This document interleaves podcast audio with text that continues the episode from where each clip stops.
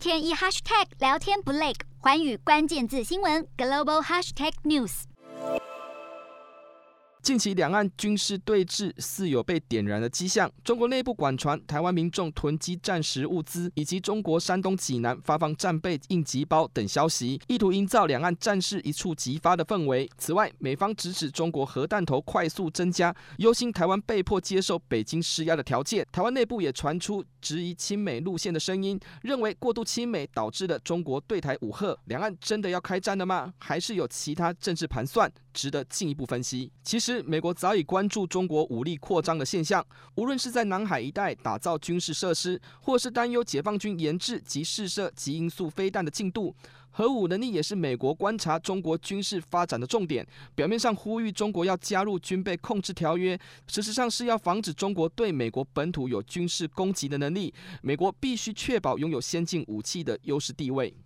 一旦中国所拥有的军力足以和美国匹敌，尤其是在二零二七年中国解放军建军百年之际，倘若完成习近平所谓的军事现代化目标，那么中国势必要展现有进入太平洋的实力，踩入美国潜艇花园，以增加溢价的筹码。当然，美方不会示弱，将会与盟友积极扩大军事合作，也会带动先进军备购买与兜售的需要。对中国来说，此时此刻内外压力交错，发动战争恐怕会有玉石俱焚的下场。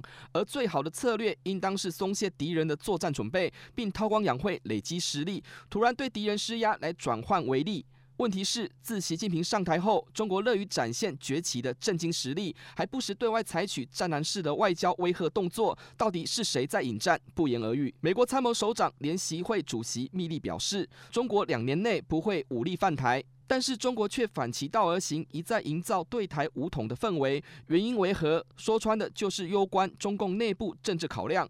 眼看将揭幕的十九大六中全会能否提出第三份历史决议，将关系到习近平连任的政权布局。为了转移内部压力，塑造两岸紧张，将有利于他的权力巩固。